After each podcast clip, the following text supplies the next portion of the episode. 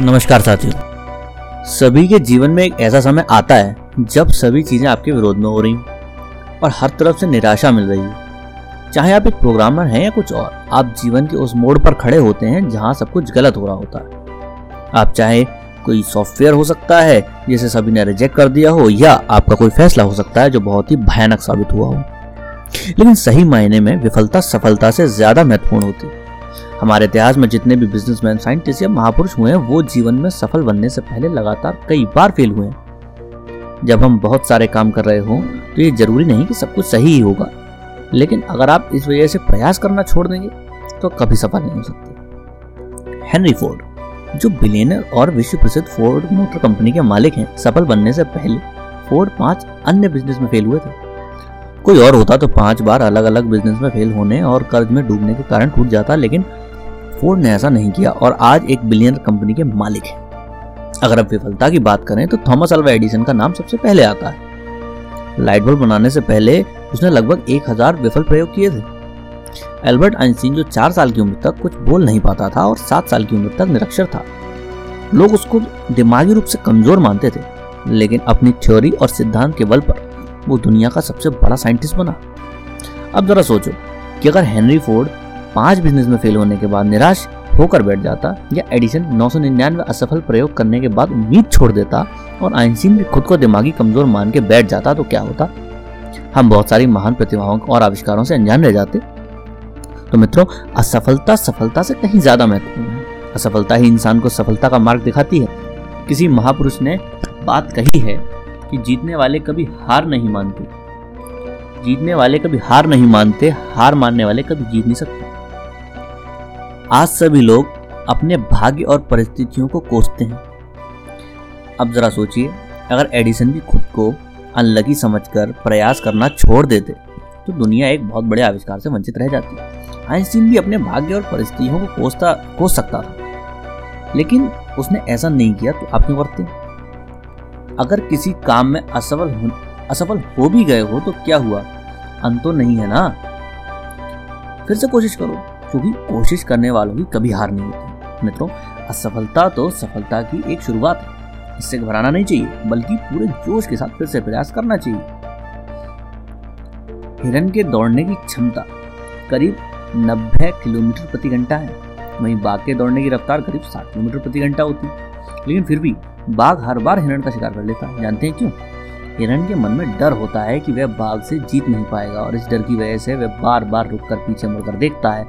हिरण के मन का डर ही उसकी रफ्तार को कम कर देता है और बाघ उसका शिकार कर लेता है। मित्रों, मन का डर हमेशा हमें आगे बढ़ने से रोकता है। जिस व्यक्ति के मन में हार जाने का डर है, वह कभी भी अपनी पूरी क्षमता से काम कर ही नहीं सकता। उसका मन उसको हमेशा कमज़ोर होने का एहसास कराता रहेगा। आप चाहे किसी भी फ़ील्ड में हो और आप चाहे कोई भी कार्य कर रहे हो आपको अपने मन को जीतना बहुत ज़रूरी है, क्योंकि जो व्यक्ति मन से हार जाता है, वो अपार क्षमता होने के बावजूद भी कभी सफल नहीं हो पाता। जीतना है तो असफल होने के सारे रास्ते बंद कीजिए। पुराने समय की एक कहानी है कि मौजर नाम का एक छोटा सा राज्य हुआ करता था। एक दिन गुप्तचरों ने राजा को सूचना दी कि पड़ोसी राज्य हम पर हमला करने वाला है।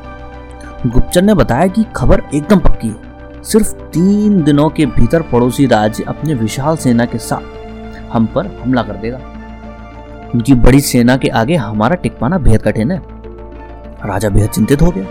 उसने तुरंत सभा बुलाई और सभी लोगों से सलाह मांगी कि अब हम लोगों को मरना तय है।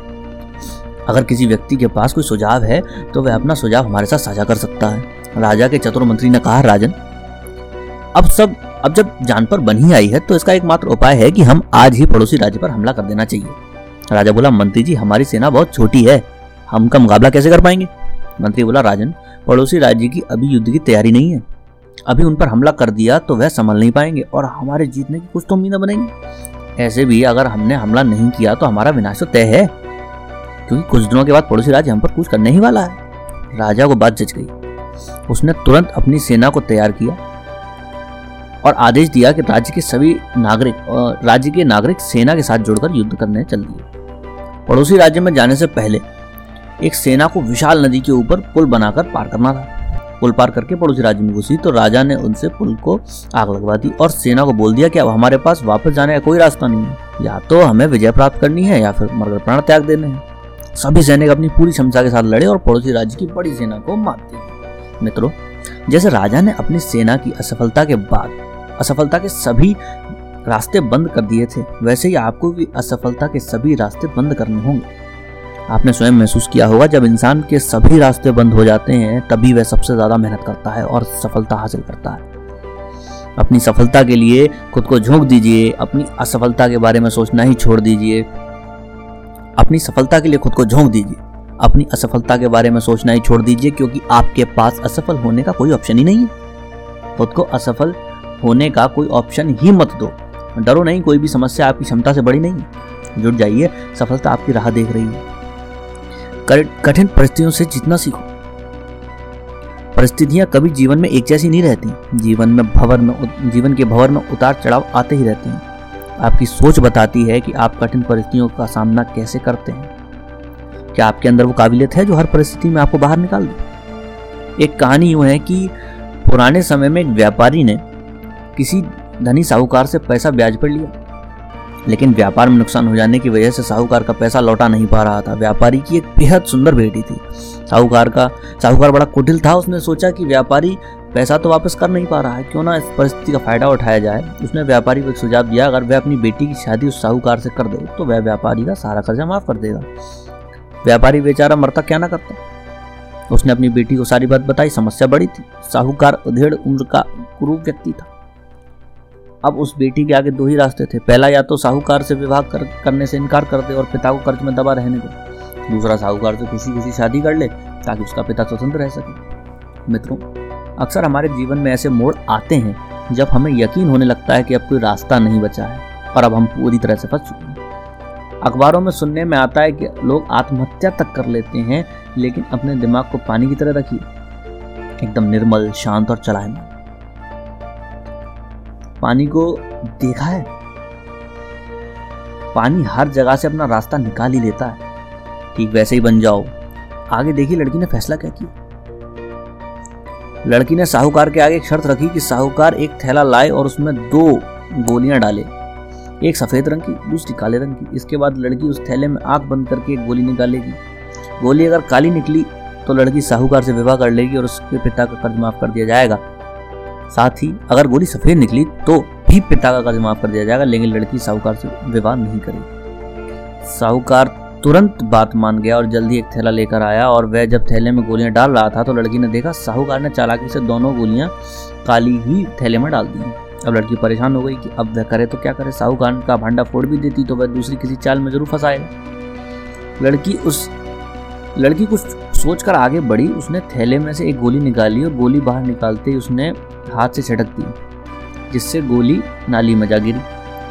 लड़की बोली, माफ़ करना, गोली मेरे हाथ से छिटक गई, लेकिन चिंता की कोई बात नहीं, थैले में अभी भी दूसरी गोली भी तो है, उसे देख लेते हैं। अगर गोली काली निकली तो मैं सफ़ेद गोली अगर गोली काली निकली तो मैंने सफ़ेद गोली उठाई होगी, और थैले में गोली सफ़ेद निकली तो मैंने काली गोली उठाई होगी। व्यापारी ने थैले में हाथ डाला तो देखा गोली काली निकली। व्यापारी बोला बेटी थैले में काली गोली बची है, इस मतलब तुमने सफ़ेद गोली चुनी थी। साहूकार बेचारा बोलता भी क्या, अगर बोलता तो चोरी पकड़ी जाती। इस प्रकार पिता का भी कर्ज माफ़ हो गया, बेटी ने अपनी रक्षा भी कर ली। मित्रों, अगर हम, अगर हमारे देश में स्वतंत्रता सेनानी भी अगर सोच लेते कि शक्तिशाली अंग्रेज़ों से कभी नहीं जीत पाएँगे तो शायद हमारा यह देश कभी आज़ाद ही नहीं हो पाता। जब तक आप समस्याओं के समाधान के बारे में नहीं सोचेंगे, तब तक समस्याओं में ही रहेंगे अपने विचारों को खुलने दें। थोड़ा हटकर सोचें ये सोचें कि हर समस्या का है तो मेरी समस्या का भी कोई ना कोई हल ज़रूर हो। जब आप ऐसा सोचने लगेंगे तो यकीन मानिए, आपकी समस्याओं के हल भी मिलना शुरू हो जाएँगे। मैं आज अपनी वाणी को यहीं विराम देता हूँ, और आपसे ये कहते हुए जाता हूँ कि जिस दिन जिस दिन आप ये सोच लेंगे कि अब मुझे रुकना नहीं, उस दिन आपको रोकने वाला इस दुनिया में कोई पैदा नहीं हुआ, वो रात नहीं बनी जो आपके उगते हुए सूरज को रोक ले। मिलते हैं आपसे फिर नई वीडियो में। Thank you